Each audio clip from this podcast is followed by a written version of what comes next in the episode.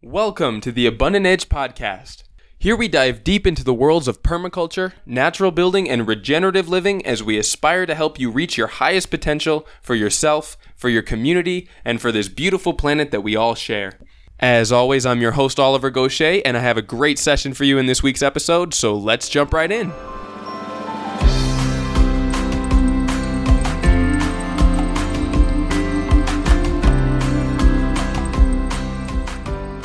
Are you looking for the best resources to help you build a regenerative lifestyle? New Society Publishers has been a leader in sustainable publishing for over 30 years. They publish good news and solutions for individuals and organizations seeking to change their lives so that they may change the world for the better. Their company mandate goes far beyond the single bottom line of profit. They care deeply not only about what they publish, but also how they do business. They believe in the authors that they take on and the works that they bring to the marketplace. From sustainable living to progressive parenting, New Society Publishers has the books you need to help build a better world. Buy your print and ebooks online at www.newsociety.com or at fine bookstores near you. Have you been researching and learning about regenerative living, permaculture, and natural building for a while, but are still a bit unsure of where to start? Are you new to these topics and feeling overwhelmed about the sheer scope of information and knowledge that's out there to be absorbed? Are you a seasoned professional in the field looking to expand your experience and expertise with other professionals who are pushing the boundaries of regenerative projects?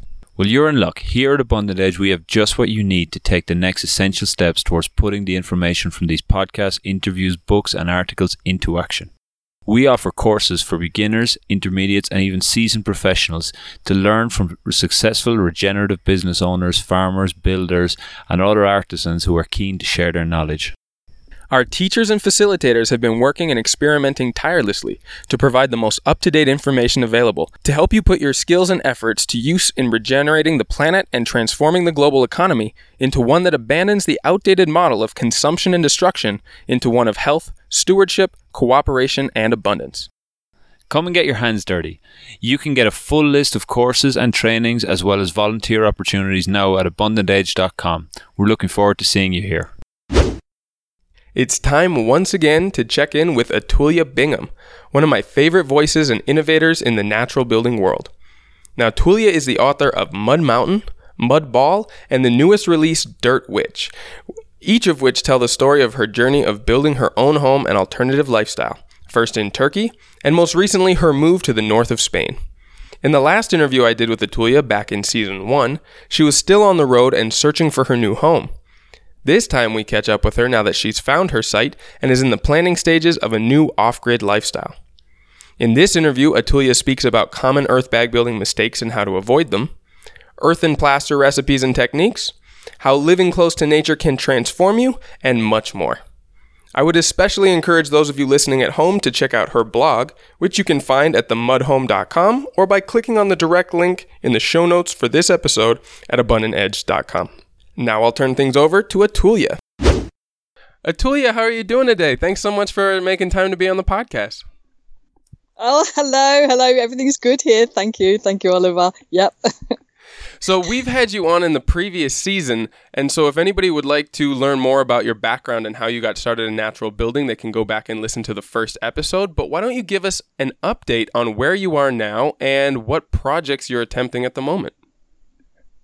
Yes, yes. Um, life as as it is, life has sort of turned around 180 degrees. So I was in Turkey and I had to leave there for various reasons, and now I'm in northern Spain and um, completely different kind of project. Well, not completely. I'm still still I'm still a one woman show, but um, instead of uh, earth bag building, which is what I was doing last time. This time it's it's looks like it's going to be more of a stone mud mortar cob kind of hybrid renovation thing going on here this time, but still off grid um because that's that's the way I like to live. Certainly. Uh, one of the things that I really admire about you is that you take into context your place and resources rather than, you know, like the first time, earth bags might have been what made most sense for your your place and your climate. Yeah. But you're willing to yeah. consider that your new location might be better served through a different building method. Absolutely.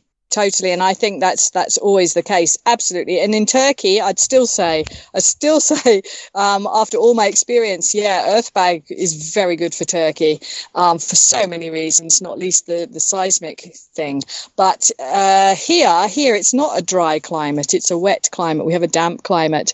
And there's so many so many stone beautiful stone ruins um, laying around the countryside that have been abandoned. So why would you increase your, your footprint really by making a new house when you could restore an old one? And I've always thought that actually, but that possibility really didn't exist in Turkey. Um, whereas here it's in abundance. So um, yeah, yeah, that's that's why why I chose that way. Well, let's bring our listeners back a little bit for those who haven't been following your blog or um, what you've been posting online in your books. How did you come to resettling in northern Spain? What were some of the criteria you looked for for a home? And how does the local climate and geology there kind of shape what you're attempting to do? Right. So, can you can you recap the first question? I got lost there. Sorry, that was that was a, that was a full bag. so, how did you relocate from Turkey and settle in a place in northern Spain?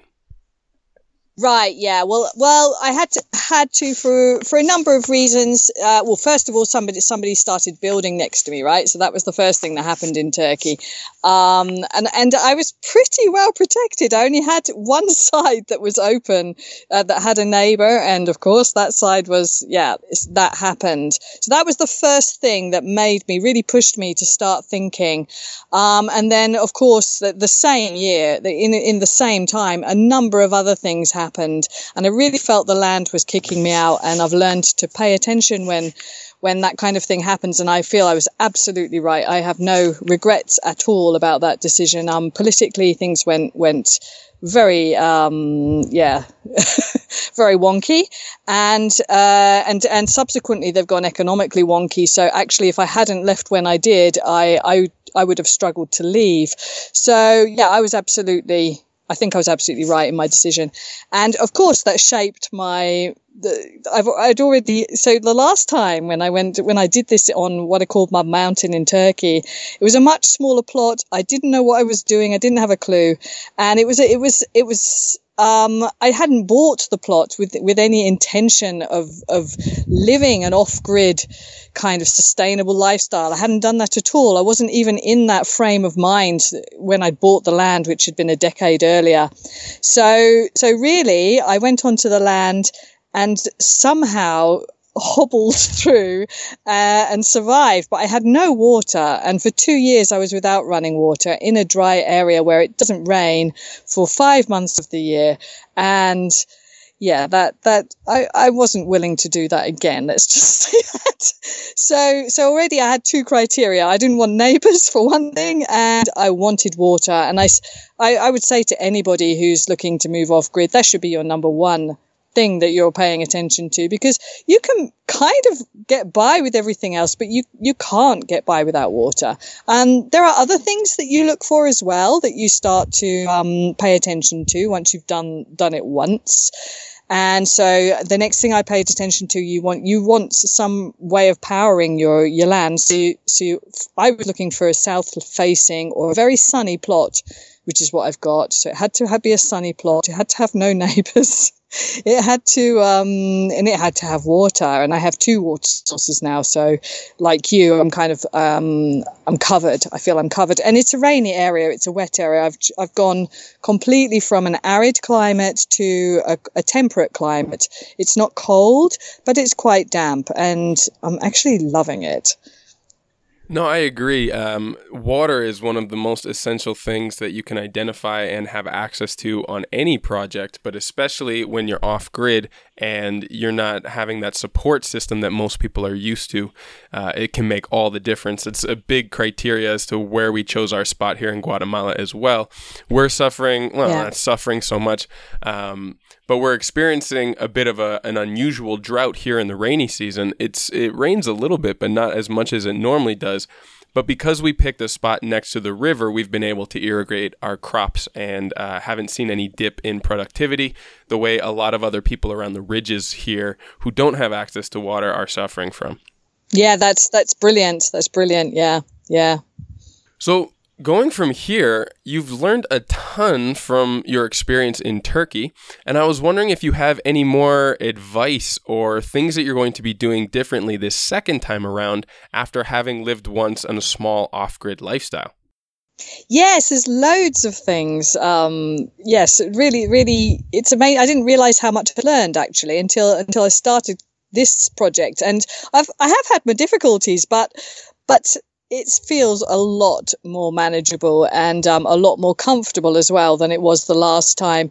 So I also realized another thing I learned, and in fact, I actually I, wrote a post on it, and I put this actually as the number one thing that you need is shelter, um, and you need to sort of ha- think how you're going to have a temporary shelter while you're setting up the rest of your infrastructure because you, it's last time I was in a tent and Turkey was the right climate for a tent. It's. It was fine, but um, but this time I was very aware that I needed something a little bit, a little bit more robust. So I ha- have a van, Having said that, the van has brought its own issues, um, which I wouldn't have had if I'd been in a tent. But but nonetheless, it's a lot more comfortable to to be doing this from from a van and from a from a shelter, which is pretty solid if it rains or if there's a storm, or and it's already got a cooker in it and it's already got sort of the basic amenities. So um, yeah, so that's the first thing I learned: shelter.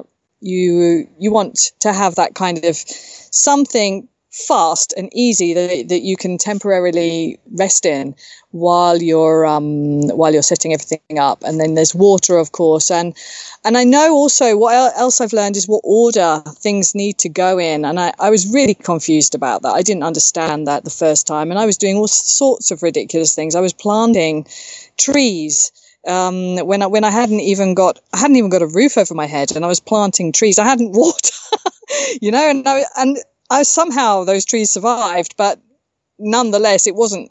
I, I wouldn't do that again. It's not. Um, it's not a smart way of going about it. One thing, though, that I think I did do do right the first time, and that I followed it through, and I've copied this time, is the slowness of it. Um, I didn't really build anything sort of solid for about six months on i mean i built temporary sort of structures to keep me going but um, like a composting toilet for example but i didn't really build or make any drastic sort of decisions until i'd been there a season and that was I learned so much from that too because the land talks to you and, and it, it's a living entity. It's full of living creatures and it's full of full of all kinds of, of messages and clues and secrets that you don't really learn about until you live in it. And um, so, so I've, I've done exactly the same thing. And I've taken that time to get to know the land, and I still am. That's the process I'm in now. And I'm really happy I do that because every day I see something else. I'm like, oh, I didn't realize that. Or, oh, yeah, I hadn't thought about that. And it's, it's slowly, slowly something is evolving in, in, in sort of my mind about how I'm going to go about doing things. Yeah, that observational period is absolutely key. We were fortunate that uh, myself and my colleagues here in Guatemala had actually lived in this valley, uh, most of us for a couple of years almost before purchasing the land that we had, but also before coming up with any of the designs for what we we're going to be doing on it. And that observational period, if you're paying attention, if you bother to take the time to actually um, absorb the information rather than immediately jumping in and and trying to make design decisions can make all the difference in how well those design decisions actually impact your land. Yeah, yeah, it's so so true. I'm just sort of thinking now. You see, the what I'm noticing as the summer goes by, you're already noticing the sun's trajectory, for example. Where exactly does it rise? Where does it set? And and that will change from summer to winter, and you can't really grasp it until you you sit on the land itself. Um, that's that's just one example, and, and where the water flows as well. Where where in when it floods, when it rains, where is that water running? Because if it's if you try and build, it doesn't matter what you do. You can you can come up with your engineering project in your head, but if you build your house right where that water's flowing, you're going to continually be battling against against the elements. Um, but there, there are all sorts of other things as well. Sometimes you just get a feeling, a sense that, that certain places are sort of quite inviting and other places really want to be left alone. And I think every every plot of land needs which humans are in needs a space as well where nature is just allowed to do its own thing and um and so so that creates a sort of balance between the human and the nature and and those two things and I, I always feel in a piece of land there are parts of it that actually very much feel inviting and want our our presence there and sort of seem to welcome it. There are other parts which which really want to be left alone, which I quite understand. Yeah, absolutely. And respecting those spots and realizing that they still have a place within the larger design that you interact with more often. Absolutely. There's things like leaving the grass wild and leaving patches totally wild. That that's going to bring about a whole whole different ecosystem there, which um, of, of animals and, and all sorts of insects and creatures and and plant life, which you don't even sometimes we don't even know how that impacts um, uh, everything, but sometimes we do know, and they can be thriving places for bees and things like this, and and and and pest eating um, animals as well. Like I used to leave on my other piece of land, I used to leave, um, I left all these bushes. I, I felt like the area that I thought wanted to be left alone had all these bushes on it. And people said I should be clearing those bushes away. And what were they doing there? Well, actually, as it happened, they, they had these they, they sprouted all these seeds in um, exactly the right time of year, harvest time, so that the birds didn't eat my fruit, and no one could understand why they weren't eating my fruit. But it was because they preferred these seeds, and had I cleared this whole area of of, of bushes, um, they wouldn't have had those seeds. They probably would have gone for my fruit trees. Mm, yeah, that was fortunate that you were actually bothering to observe that rather than just listening to whatever advice of people who are normally just uh, taking elements out because they don't understand how they interact. Well, that's another thing I've learned actually. Don't listen to too many people's advice. oh dear. Everybody's got some. Everybody's got some. And quite honestly, it, most of it's not really based on anything, or it might be based on their experience, but their experience is totally different to you. I really think mm-hmm. there's a mm-hmm. lot to be said for um, sort of listening to yourself a lot of the time. And um, I mean, there are obviously there are there's certain things when you want to certain things you want to get information from from people who know what they're doing. For example, if you want to set up a solar system, yes, it would be advisable to to get some information from an expert. But other things, yeah, other things, yeah, yeah. When it comes to the to the nature stuff and and you know how, how you're going to deal with your grass and are you going to throw throw a bunch of pesticides on it? No, you're probably better off listening to yourself. yeah, a good guide that I've used for myself over the last handful of years is just keeping in mind that I should be very wary of advice or guidance from people that I don't envy. And seeing as most of the lifestyles mm. out there are not something I'm trying to emulate or not something that I think I would be happier living, I'm always very skeptical of people who come from that and give advice because that's probably how that got them to that same position. That's a really, really excellent. Yeah, I love that. Yeah, that's an excellent kind of guideline um, for advice. Yeah, if you don't envy the person's lifestyle, why would you listen to their advice? Why would you follow it? So true, so true. Completely agree. It's really, really good, um, good advice. I think. Yeah, I mean, it's helped me out. Um, so let's switch gears here a little bit and talk more about the natural building side, which I know you're passionate about and write about extensively. So, in your previous project, you built yourself an earth bag house, which was like you said, very well suited to your climate and your context. And now, in such a different setting, you've chosen some other methods. And in fact, you're going to mostly be renovating a pre existing structure on your land. Isn't that right?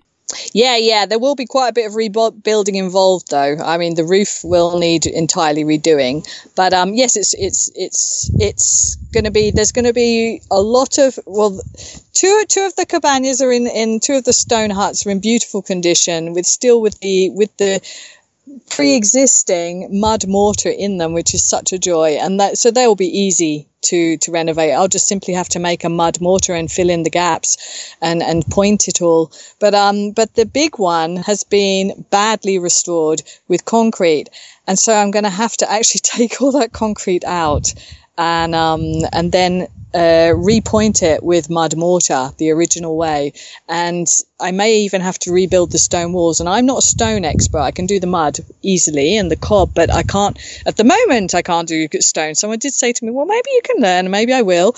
Um, we'll see." But th- th- there's some, yeah, because the stonework really is, especially if you're not using concrete, the stonework is key. Um, yeah, so so that's that's what I'll be doing this time. And then I plan to completely redo the interior with cob, so create cob walls throughout. Um, so it will be mud on the inside and insulating mud actually. Be, this is, as I said, a temperate climate. It's not freezing climate, so an insulating cob will do the job, I think, perfectly. And yeah, on on the outside it will be a renovated stone wall. And so, what do you mean by an insulating cob? Yeah, um, there's a number of ways you can make or I should say earth plaster would be but Well, no, some of it will be cob because it will be structural. But anyway, you can you can make cob or earth plaster insulating by adding a, an insulating ingredient to it. Um, a very easy way would be to throw in a lot more straw or throw in sawdust. Um, other things you can put into it are things like cork, cork granules. Uh, some people have even put things like perlite into it, and they say they say it's worked. Paper pulp is another one. If you if you put an extensive, if you t- sort of reduce the sand content and and you bulk up the um, the insulating ingredient, whatever you is you choose, that's how you'd make a an insulating earth plaster or cob. Yeah, so I've I've worked with this a little bit in the past and it's really a matter of how light and fluffy you can get your mixture. The more compact and dense it is, you'll have thermal bridging in between those air pockets, ah. which are essential ah. for the insulation or the insulative properties of the mix, right?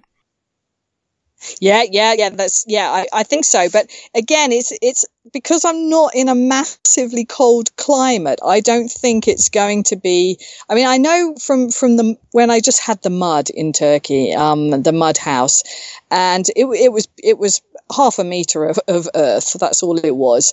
And I, I, remember there, even we had we had temperatures dipping sometime to minus seven, but because the temperature didn't stay that cold for very long, what happens is the, the Earth never gets time to act to completely because it's thermal mass, so it takes ages for that cold to go completely through. It never really got totally cold, so it was it was it was okay, even though it went to minus seven. It actually felt very snug. And anyway, I'd still say it's still snugger than concrete. And it is even, even earth, solid earth has a, a higher insulative, a higher R value and an insulative value than, than normal concrete does.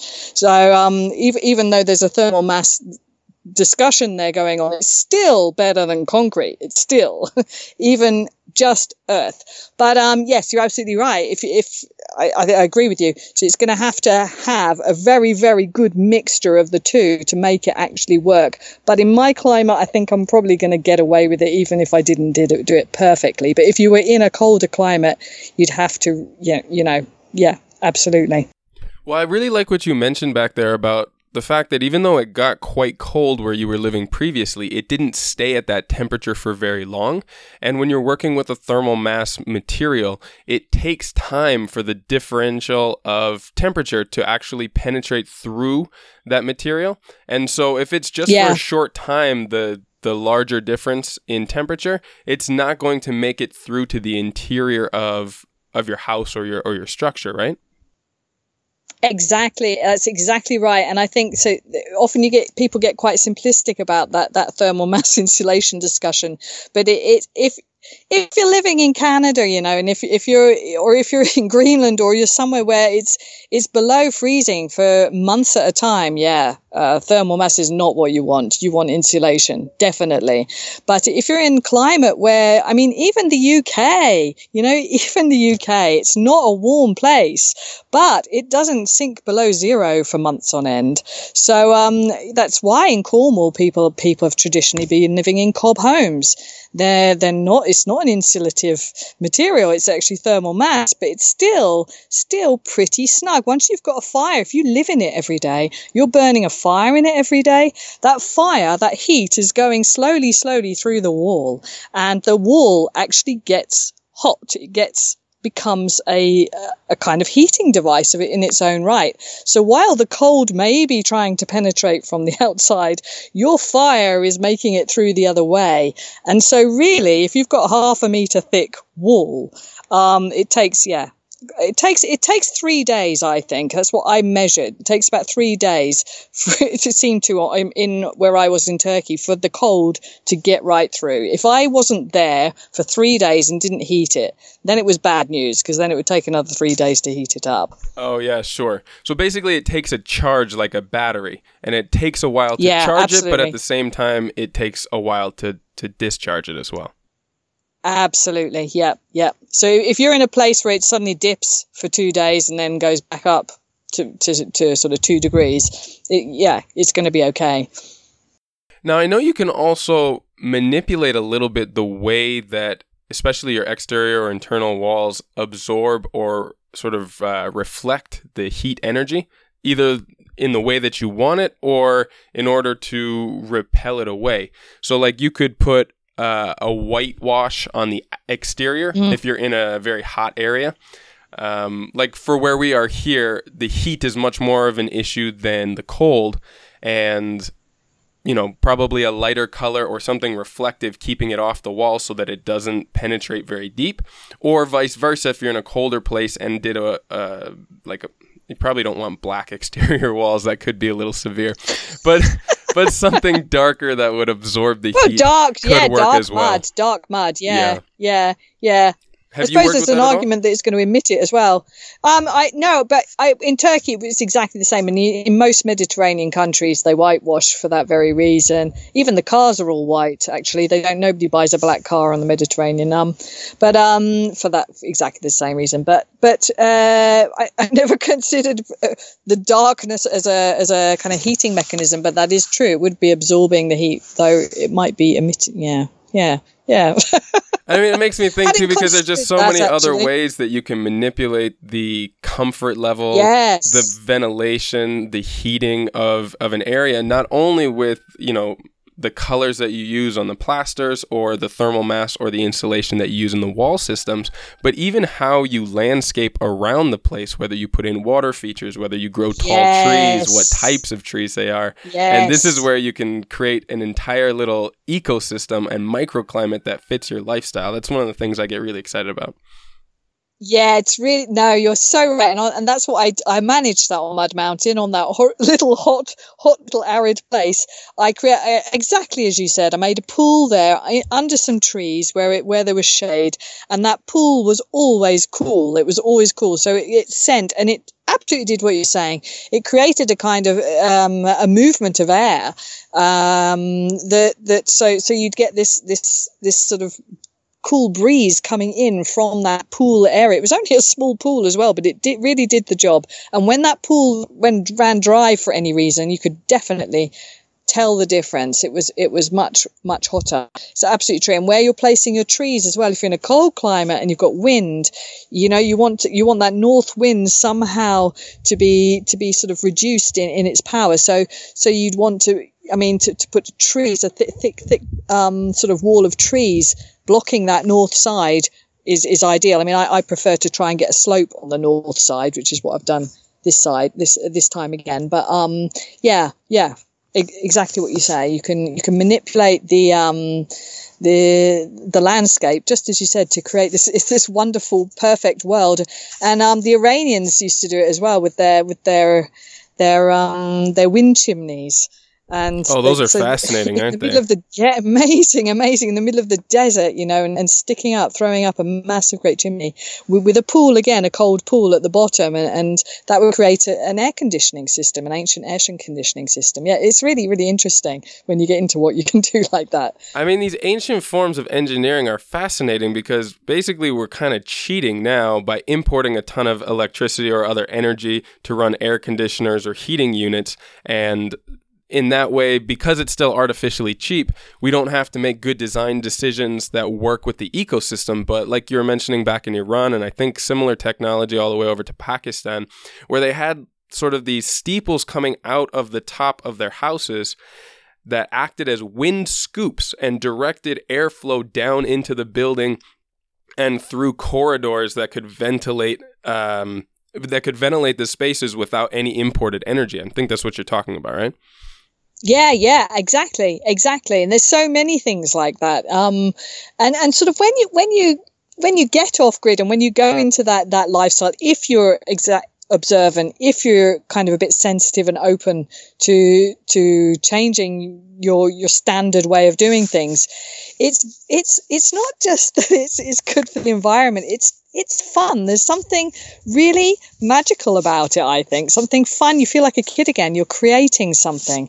The rules are not laid down. Um, there's there's all sorts of new new things that you can invent and come up with. It really does stimulate your your creative drive i think and um, i think that's a lot of the time what people in in the in the standard modern life have just lost this lost this sort of well there's no meaning to anything because everything's already set up. It's all quite boring.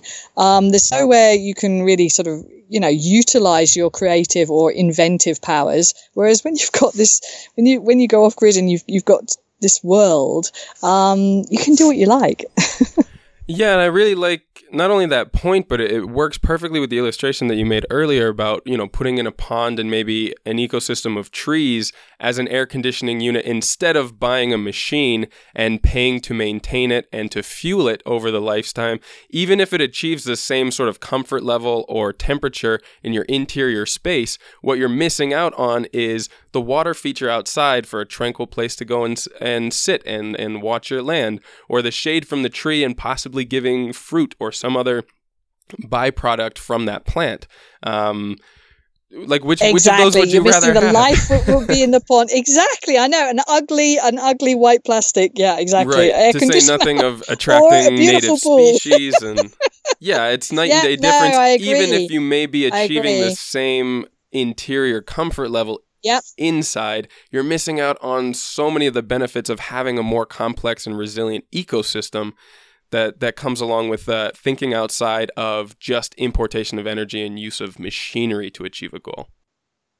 Well, and we haven't even touched on the fact that once you've got that that air conditioning machine, you've then got, actually got to go and work to pay for it, and work to pay for somebody to repair Of it when it goes wrong. Yeah. Um, and you know you have to do some soul destroying job to do that. Whereas you your own pool, the the job itself is fun, keeps you fit.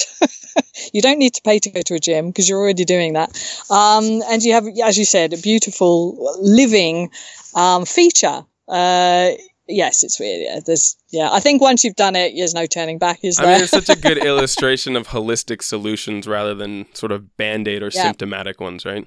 yeah, yeah, yeah, yeah. Definitely. So let's go back a, a little bit now to talk about uh, the plasters that we had mentioned earlier. I know you write a lot about this and you've done a ton of experimentation on your own. One of the things that sort of we always kind of come back to is the difference between earth-based plasters and lime-based plasters and the possibility Ah, of yeah. mixing the two. now this is something that I'm constantly tinkering with because we have such a good source uh, for both slaked and unslaked lime here. Can you talk a little bit about your own experiences with those two and what each one is better for than the other? Yeah, it's um oh it's it's it's really very very individual. I think it becomes it becomes it's you, your land, your climate, and um you've really got to know what each material does in order to sort of you become a bit of a chemist or or an alchemist even.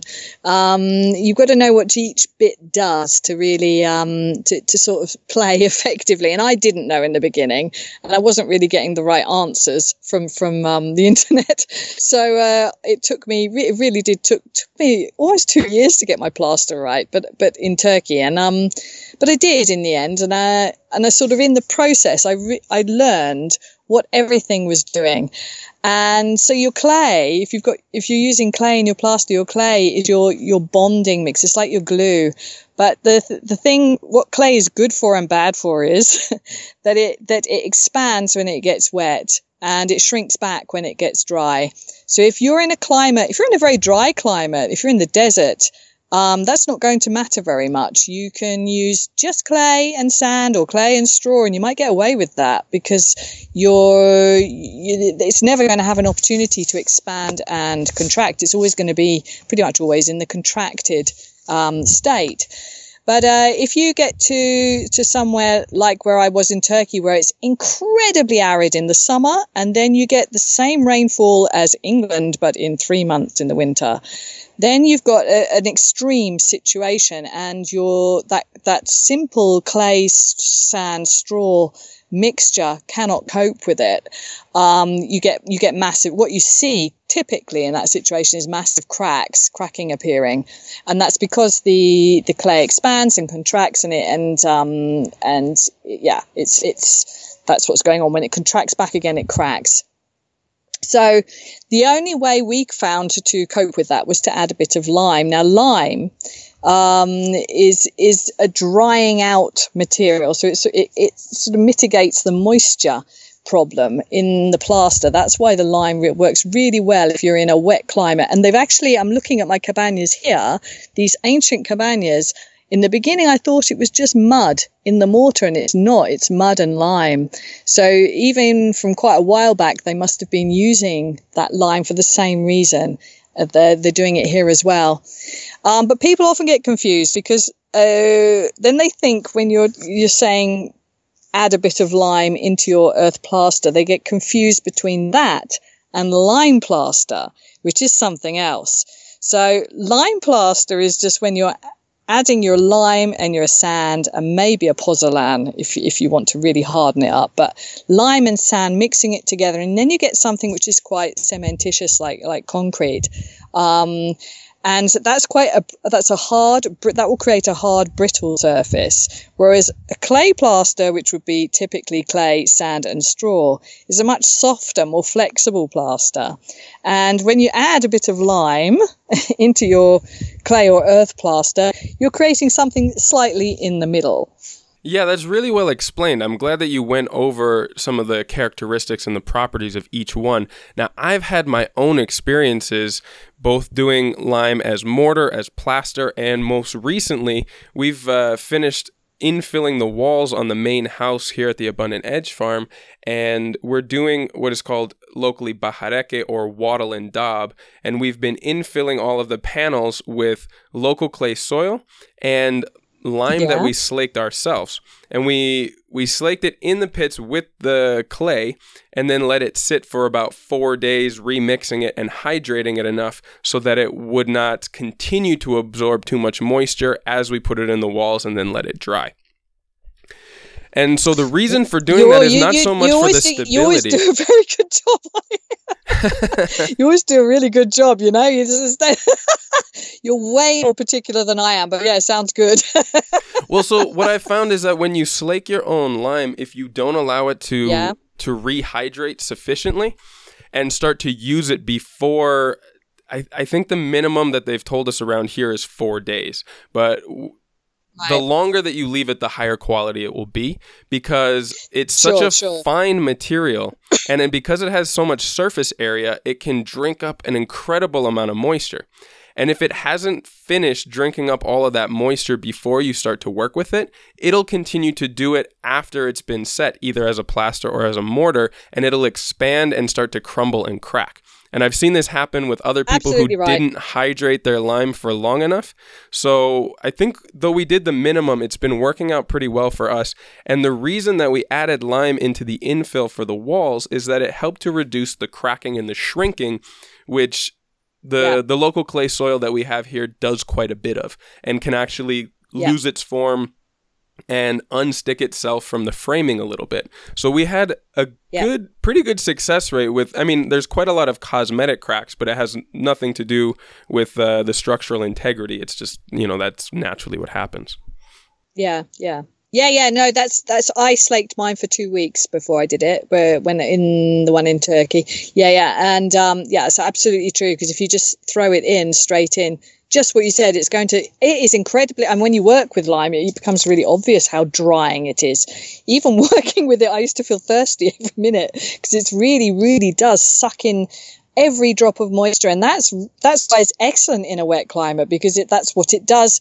Even while it's sitting in the wall, it's still reabsorbing moisture from the air all the time, and it, it creates a beautiful dry sort of, you know, this this you don't get this moldy, damp atmosphere. It really does create a which con- which classically concrete creates. You know, um, it's it's this this wonderful dry uh, interior that it creates when you do that. So yeah, yeah, I agree.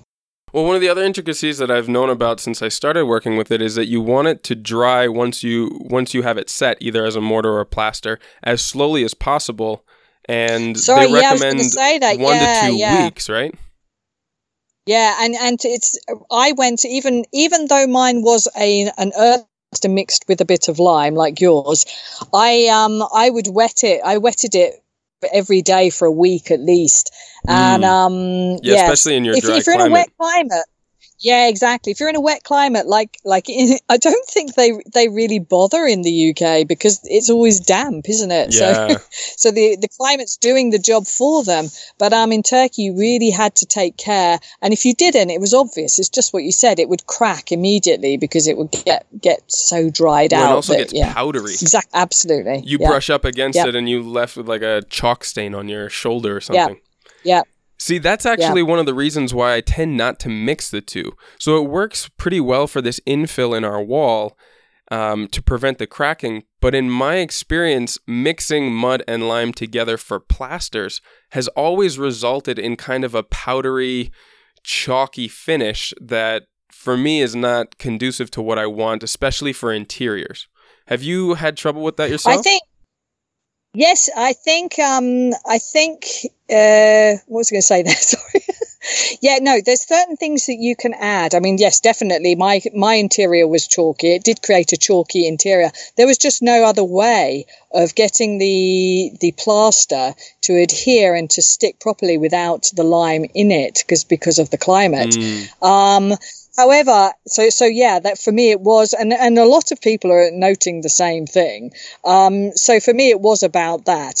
And uh, I agree that, and in this this house, I shall try and do the interior because the clay here is wonderful, and because it's always damp. I'm not getting this dry, wet, dry, wet thing. I'm going to try the interior without, without putting the lime in. Although, as I said, the um the original building does have the lime in it, so Mm. they they obviously deemed it deemed it worthy of d- putting lime in for that reason. But anyway, I should give it a try and see what happens um, but for that reason. But you, there are certain things you can do to. Well, first of all, if you were going to lime wash your interior anyway, which is what a lot of people do, um, that sort of solves that problem for you. And you can add things into the lime wash.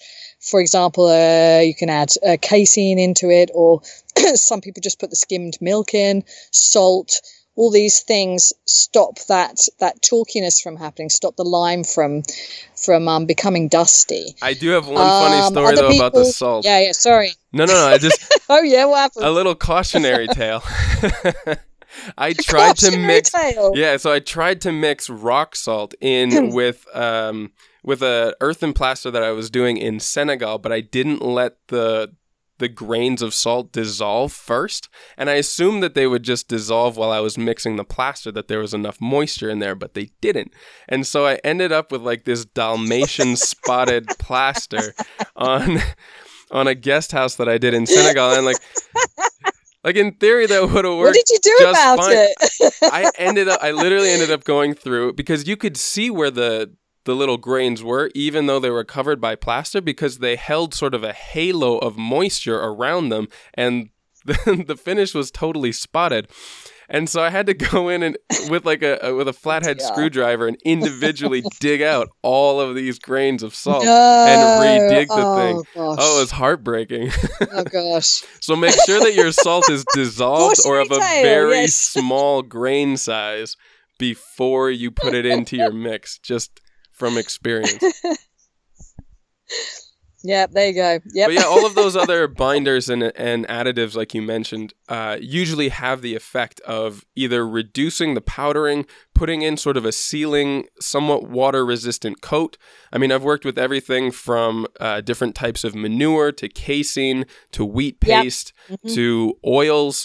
But one thing that I've noticed about oils, and I'm not sure if you've found this yourself or if you've worked with it this way, once you oil finish a plaster and it chips, you never can quite patch it correctly again. For some reason, either the oil kind of ages or stains at a different rate. And so, if you do a patch on an oiled plaster, you'll always notice the difference. That's just been my experience. Ah, that's that's what. Yeah, that's well worth noting. No, I've never heard that before, and I haven't experienced it. So, like, but um, either I take haven't really good haven't care of it. My, st- haven't been with my structures long enough to. No, I, like even on see- short term because we that. did a so we did yeah. a stove with a with an oil finish on it once and it chipped a few times. We tried to uh, to patch it up and it just you know it never quite matches the same. And for someone who's rather particular about symmetry and matching and having things even, like. I'm a little neurotic about that stuff. It's worth knowing going ahead. You'll never quite get it right. well, there's. A, I'm. I'm a bit. Uh, to be honest, like if for plastering a house, I'm always a bit wary of um of of oiling it really because it's sort of killing the breathability of it again. So if you can get away with not oiling it, um, why oil it? would be my would be my sort of feeling about it. But there's certain. I'm going to try some some oiling of, for example, I'm going to try making. I saw it done, and I want to copy it as to make it make a um a cob tub, and so then I will oil it and give it a go and see what Mhm. happens when I just leave it outside. Yeah, but for a house, it, wouldn't you say it's going to kill kill the breathability as soon as you're sticking sort of a, a lime, uh, sorry, a, a, a linseed oil wrap over it? Isn't it a bit like cellophaning it? You know, I'm sure that it has an effect on the breathability, but I can't imagine that it cuts it off entirely. Um, just Okay. given like experience from doing it with floors, you know, you you put on a couple of layers and it's definitely put on thicker than perhaps you would do on a wall. And the first couple of layers are mixed in with some sort of thinner, either a citric thinner or turpentine or something, so that it penetrates deeper. But I think that the aggregate in any plaster would probably be enough surface area that you wouldn't get like a perfect seal on it. Now, I'm sure it'd be different if you did a wax coat over the top. I'm sure that would kill the breathability. But I think linseed on its own, especially if it's applied with some sort of thinner, would probably still maintain enough breathability that you wouldn't end up with um, like a, a pure vapor barrier. Yeah. Yep. But I would imagine the wax would do that. Well, yeah. But I've only ever used wax on a floor. I've never waxed a wall. yeah. No. No. Yeah. So. But so Yeah. there's it, it gets tricky because uh, some of these react differently depending on the substrates that you put them on as well. So especially Mm. much more with lime because it Yes. doesn't have a chemical Yes. bonding to clay, you have to put in some sort of tooth or or some texture so that there's a mechanical bond Yeah. that keeps it uh, stuck to the wall. I keep trying to say things in Spanish. It's it's throwing me off. Some of these words come to me faster in Spanish now than they do English. I was like, it doesn't peg out correctly to the wall. Anyway, No, no, I got it. What has quite been- nice and visual, actually. Think, yeah, yeah. yeah. what Um, has been your experience with, you're with sort of prepping a wall to make sure that it adheres correctly to the final finish that you want? Yeah, every every single substrate is different. It, this is this is the thing. And so, for example, if you're doing earth bag, that's a whole different ball game. Yeah, this is what I Um, want to know because I've not worked with earth bags Yeah. myself. Yeah, with earth bag, it's a totally different ball game, and it's you. You're not you. Yeah. You what you're really doing, how you plaster it normally. If you're not using, let's move away from lime for the moment. Let's let's Yeah, yeah. pretend it's it's um maybe a, a lovely dry climate with clay plaster and nothing else. Then you, what you've got to do is is because because where the bags are, you've got little gaps sort of in the where the corners of the bags are that sort of recede into the wall. And first of all, you need to create anchors with your with your plaster. So you lob sort of quite hefty balls of of um, plaster into all the gaps. And so it looks a right mess in the beginning, but but that's how it should be. And so that you don't smooth anything, you don't you don't um, could work anything at that point. You're just trying to fill the gaps and get get that that plaster lodged between the gaps to create anchors which then do the pegging job that you were talking about, um, which then hold when you come to your second layer, you wait for them to dry and then they act as anchors for your second layer. And Yeah. again, yeah, always with plaster, you, you can't, you can never smooth it until you get to the last layer. Um, you, it always needs a rough, wet surface to cling to. Um, yeah, so that's how you do earth bag. Uh, if you've got straw bale, then it's a different thing again because you've got a different problem there. It's dryness is your issue with straw Mm. bale. So, so you're going to want to wet the bales or create a wheat. Some people do it with a wheat paste they put on, Hmm. or create a clay slip. Put that on, and that's going to be your bonding, the way you bond your plaster to your bale. So that that's a different issue. Um, with stone, I think it, it, it it's it depends on your stone actually, but it's it's a bit like the um, if if you're not leaving it a stone finish and you're so you're not just pointing, but you actually want to plaster the interior, it's going to be like earth bag. You're going to throw it in the gaps, create um, create anchors, and then use those to spread your plaster across across the wall. Hmm. Uh, what other substrates we got? got? Well, I did a similar thing for um, Yeah. for ram tires in a foundation. So for the interior of the Ah. house, we actually did a clay plaster right against the the tires. And obviously there are big voids in between those and actually it was one of the most fun times I had cuz we just stood further away from the wall and underhand pitched it like playing softball with ah, big yeah. cob just like smacking it right into those voids in between the tires. It was a great time. yeah, yeah, yeah, yeah. That that's yeah, yeah. That's it. I'd recommend anybody try that out. it's very satisfying. So, I mean, Now- it is. it is actually possible even to to we've, we've had people do it um even to plaster things even non-natural surfaces is possible but you need then you need a special primer to do it. Um you can plaster onto to drywall for example. It's it's possible but you need you need to get a decent primer. You could some people have done it with wheat paste and sand and clay mixed together mhm. and use that as a primer, or you can buy a primer um, that does that job from from a, a natural building supplier. But yeah, that is also possible. I, in fact, I really recommend that. Um, even if you don't have earthen walls and want some of the breathability and the other health benefits of having clay inside of your house, surprisingly small uh, layers or, or amounts of plaster can actually have a huge benefit of especially humidity regulation for interior spaces. Yes. And even if you're just Yes. doing it over drywall or um, or even concrete, uh, concrete I've always Yeah. found to be very easy. You can it, it'll take a, a clay plaster immediately because of all the pores in, in the block or in, in the surface.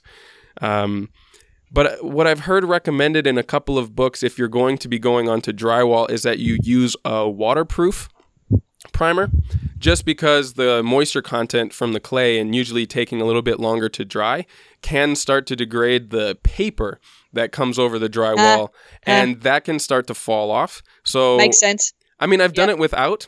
Uh, in fact, I had a commercial job in Guatemala City where I was doing an, an Adobe plaster over drywall, and it stuck. It, it went. Uh, it went over really well, um, and I didn't notice any problems from that. But I could definitely see that, especially uh, with thicker plasters or with slower dry times, depending on your ventilation. Uh, putting a more waterproof layer in between the two could help a lot. Yeah, if you're you're in a dry climate, I I, I think so. so You I know, think I'm if you're in an arid really. climate, again, you, you're not really okay. Okay. No, our our, yeah. our rainy season is severe. We get up to, I mean, here in the Oh, right, highlands, we get to about two meters of rainfall a year. okay. So it's actually really okay. severe, but it's not nearly as humid as down by the coast, which uh, can get up to two and a half to three meters a year. Right, right. Oh yeah, okay. So it's, yeah, it's pretty varied. That's why you needed the lime then. Is in the, in the um makes sense in the plaster. Yeah, well, and also just really big Yeah. overhangs on the windows, or not on the windows, Yeah. but on the on the uh, the techo, the ceiling. Yeah, because if you're getting all that in a, in a yeah in one season, that's yeah, it's like yeah, turkey. and It's it all comes turkey. within about It's a six month hammering it down. period. Yeah, Absolutely. plus the risk of hurricanes too. So Yeah. we've had to put a lot of Yeah. bracing into the framing, uh, especially for the roof. Um, yeah. but so kind of along is it the same. well? top- Is it good? Oh, it's going phenomenally, but we've also had a very dry, rainy season so far this year. We haven't had any major storms, which is fantastic because Right. I don't have windows on this place yet. I'm really not sure what I So would the- do if a test, big storm The came test in. is still to come. the, st- the test is still to come. I'm really hoping it doesn't come this year because I know I'll be more prepared for it next season. Um, but you know, I left huge spaces for windows because it's worth it. We have such good views of the lake, and it's sunny and beautiful most of the year. Even during the rainy season, we get nice. Uh, Sunny, dry mornings. It usually doesn't start to rain until the afternoon and the night, and then it absolutely chucks it down. Uh, so, like right now, I'm looking out the window of my office, and it's perfectly sunny and gorgeous. There's not even any wind at the moment, so you know, even the rainy season is not that bad. It's just like these intense Yeah. moments of, of severe weather. Yeah, yeah, yeah. Sounds sounds very much like it was in Turkey. You just, you, yeah. Even the rain, the rainy season was was pretty pleasant, but when it rained, you knew about it, and Yeah. and you Man- definitely wanted windows. yeah, we should definitely be submitting this podcast episode to the tourism boards of the countries that we're talking about. so it's like, yeah, come and move to Guatemala. Go move to Turkey. Northern Spain is the best. I want some kickbacks.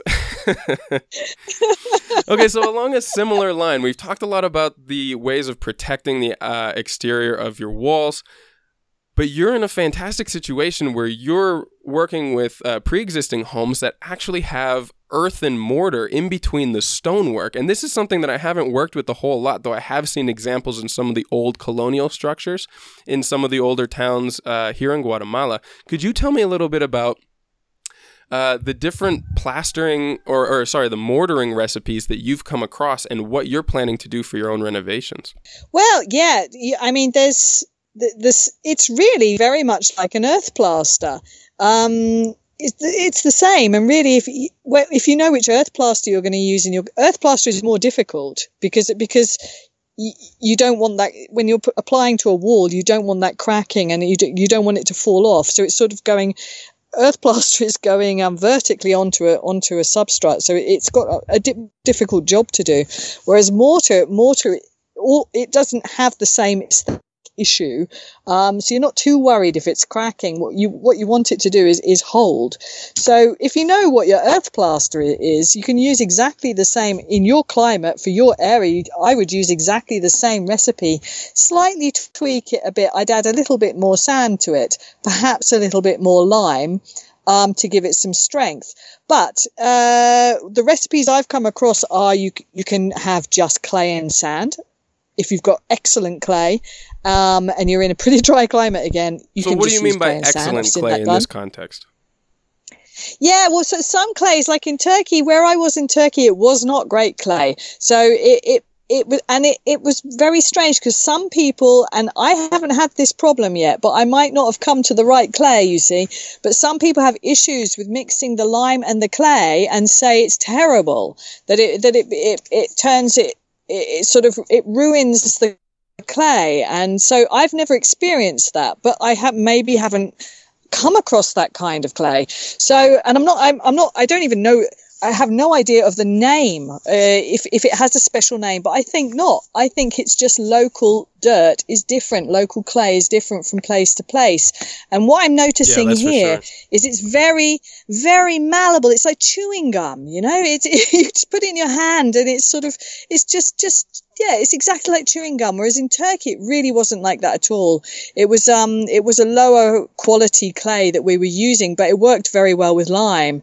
It, it was, it was Hmm. a dustier clay. The clay in itself was dusty. You know, the, the, it was like, that was the, that was the character of the landscape.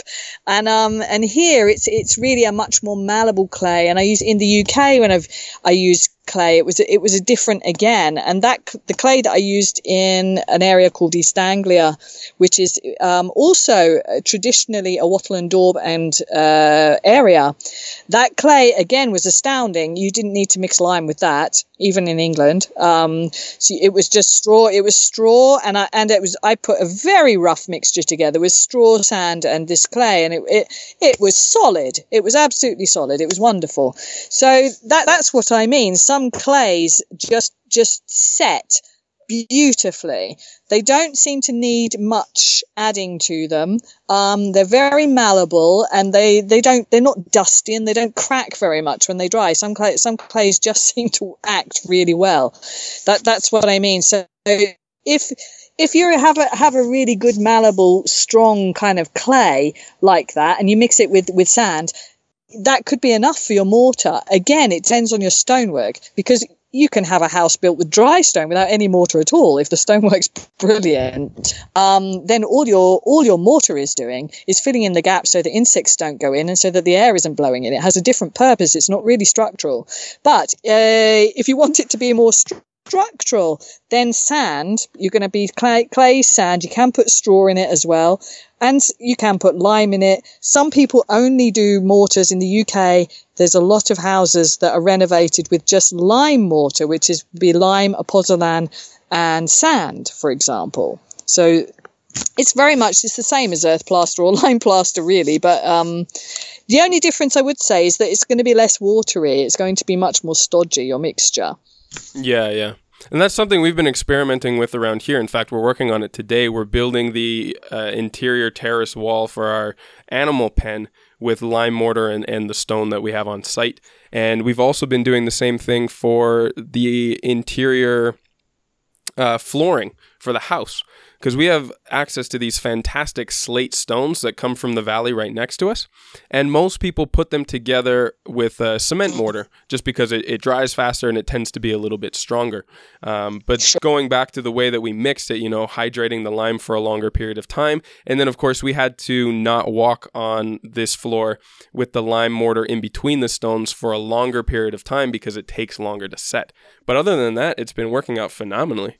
Yeah, yeah, it's good. No, line, yeah, what you've made is really a limecrete. Um, uh, yeah, which which in the UK as well they use a, they use limecrete in in old buildings. You have to repair them with limecrete. You you're not allowed to do it with concrete. So you'd have limecrete. You can even buy limecrete slabs already made. There, oh, um, cool. that's that's already done for you. Yeah, yeah, yeah.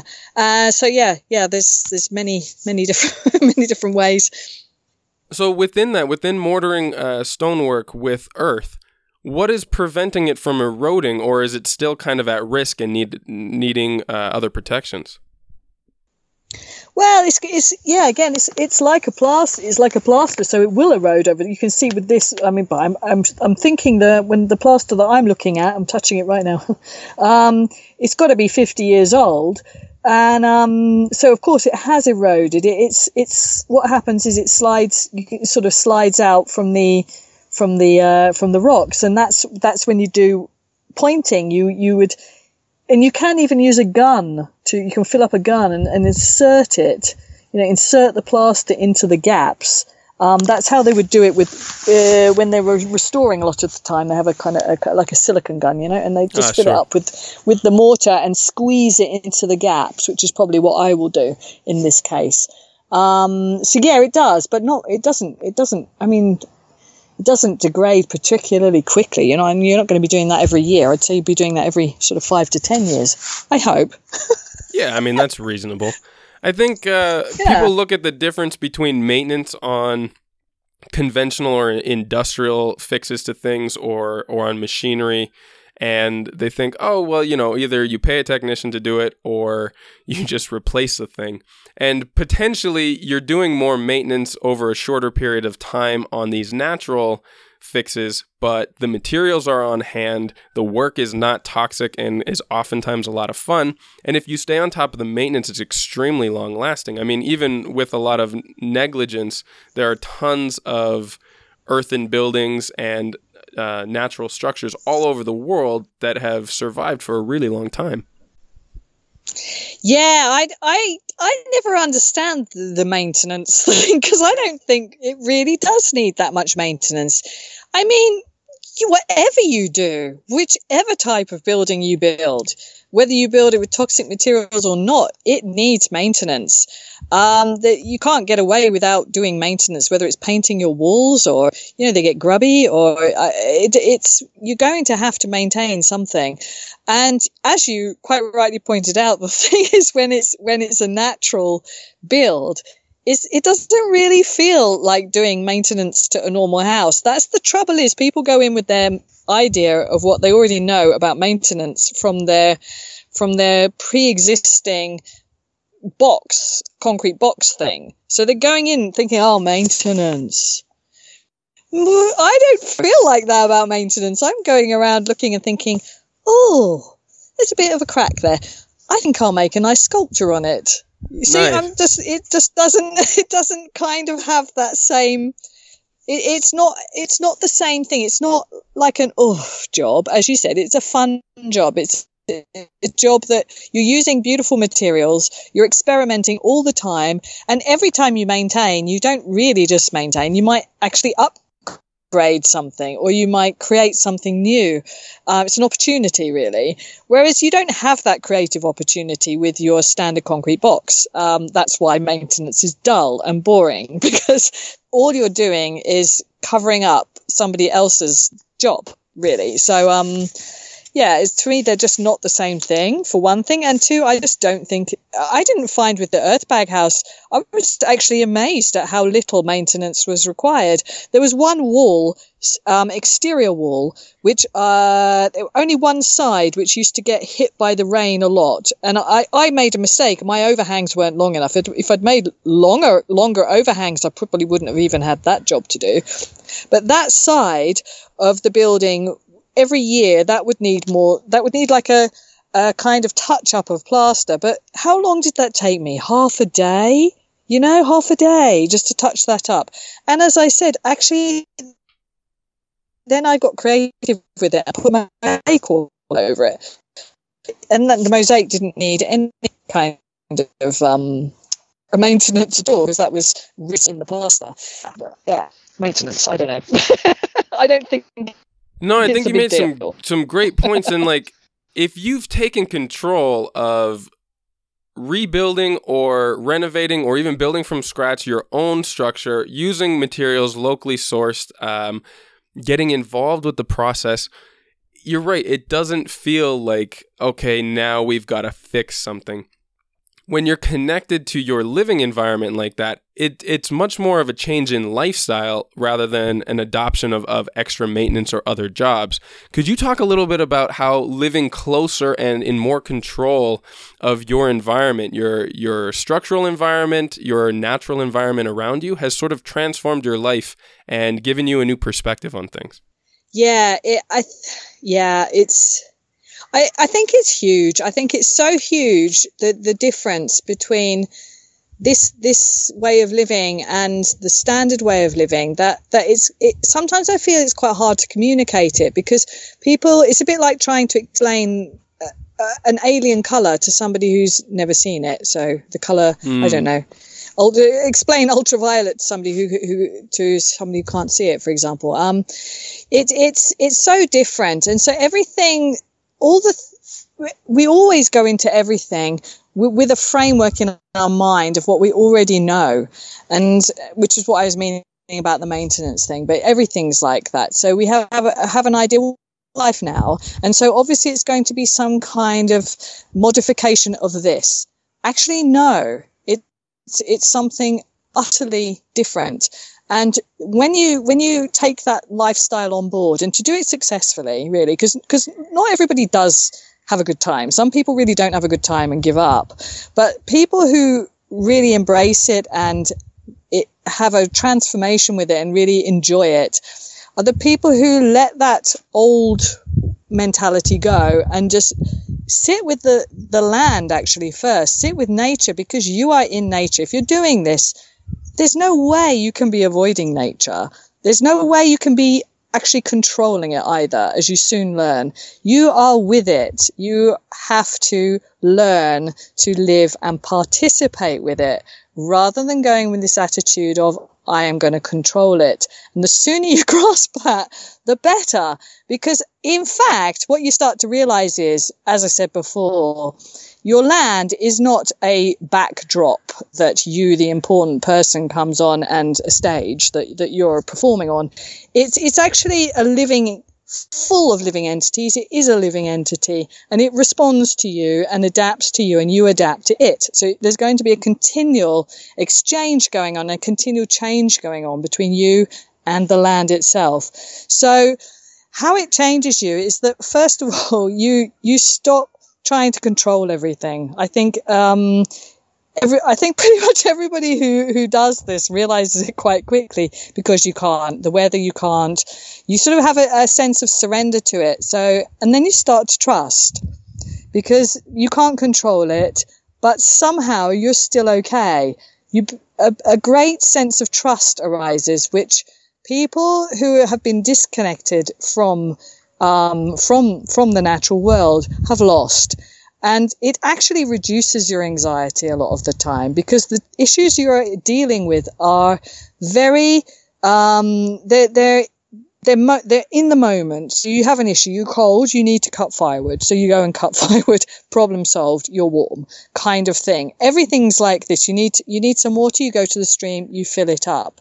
These are your issues. You haven't got these imaginary issues that are created by by sort of the media or by by the system itself, which which creates all sorts of sort of little worries like um, uh, parking tickets and and sort of all sorts of niggling little worries that that you don't have any of those. So all those things that those anxieties that you thought were c- sort of very important to you, suddenly you don't have them. They're not there. So you're left with this incredible sense of freedom and trust. This trust and a sense of participation. I felt personally, and I don't don't know how, how it works for you because you're, you're in a community, so it's a bit different. But I really felt that it, it's um, I never really felt alone because I suddenly started to realize there were connections where I hadn't seen any connections before, and the, once I'd seen those connections, I felt very were just very, very well. I just didn't feel feel alone actually, and very um well, everything felt very meaningful instead of meaningless. Everything has an importance. It, uh, it could be a very simple importance, like my survival, but it could also be that um, I've got I've got a kind of responsibility to the land, and it has a responsibility to me. That kind of sensation arises, and it it sort of reinvigorates your sense of magic um, and your sense of, of meaning yeah, that's that's how I feel about it. mm, no, I completely agree. I've had many of the same observations uh, in various different places because I've been traveling around and living either off grid or in sometimes intentional communities, um, in in a lot of different environments over about thirteen years of travel. So, uh, depending on where you are, your interactions and your sense of control can be skewed, right? But you know, even though now we live very close yeah. in with nature on our small homesteading farm here in Guatemala, like you said, there's still a bit of a difference in, in context because we're doing it as a group.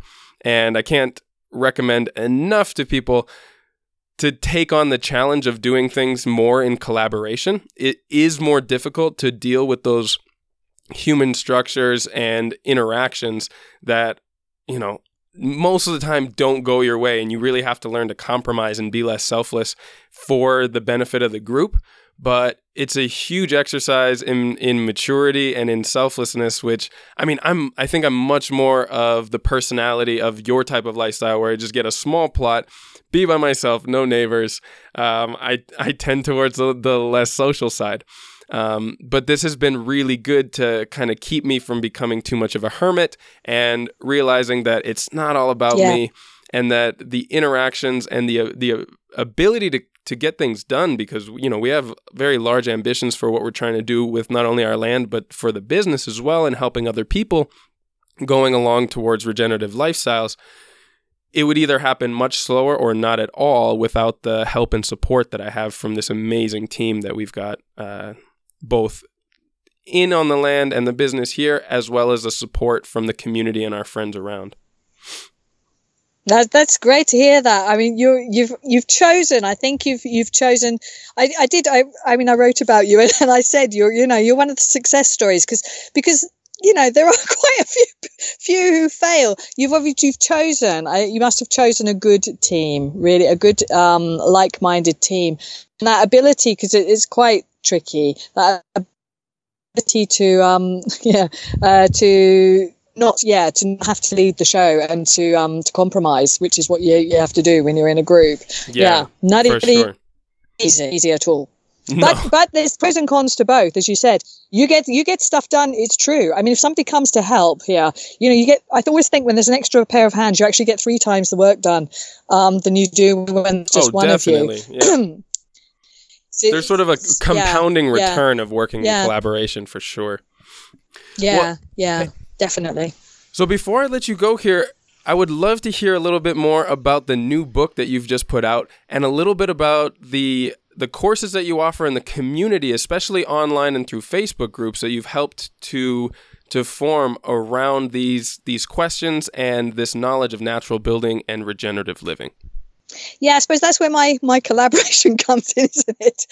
I I um yeah, so so uh I feel I feel my collaboration and my my participation element really does come through online for me. And um and so yeah I, I started a uh that it's been going very well. And and an earth plaster course which did very well an online earth plaster course. And i did actually did did that because i really struggled when you're out in the sticks uh, um, i really struggled to get the right information about that. And and I needed, I couldn't buy books. There were lots of beautiful books out there. But hey, if you happen to live in a place where, where Amazon don't deliver to, then um, you're, you're in a bit of a muddle. And so I agree. I really wanted to, to create a, a, a core. Yeah, I really want, I was really, really thought about, about the pe- people and, and I have a, uh, the audience or the group, the collaboration that I'm in is very worldwide. It's not just, just Europe or it's not just the US, you know, it's, it's worldwide. It's people in India and Nepal and Africa. And I, having lived in Turkey, I know their issues and you, you obviously do too, you know, from, from your travels. It, it's just, so I really wanted to create that, a situation where people from anywhere could, could benefit and could access that information. So that was the course, and that did very well, and that's still doing very well, and still still working well. And then I, and and I actually um, had last year. I was I really thought I was going to have to to shut the mud home down because it was becoming completely unsustainable to run it.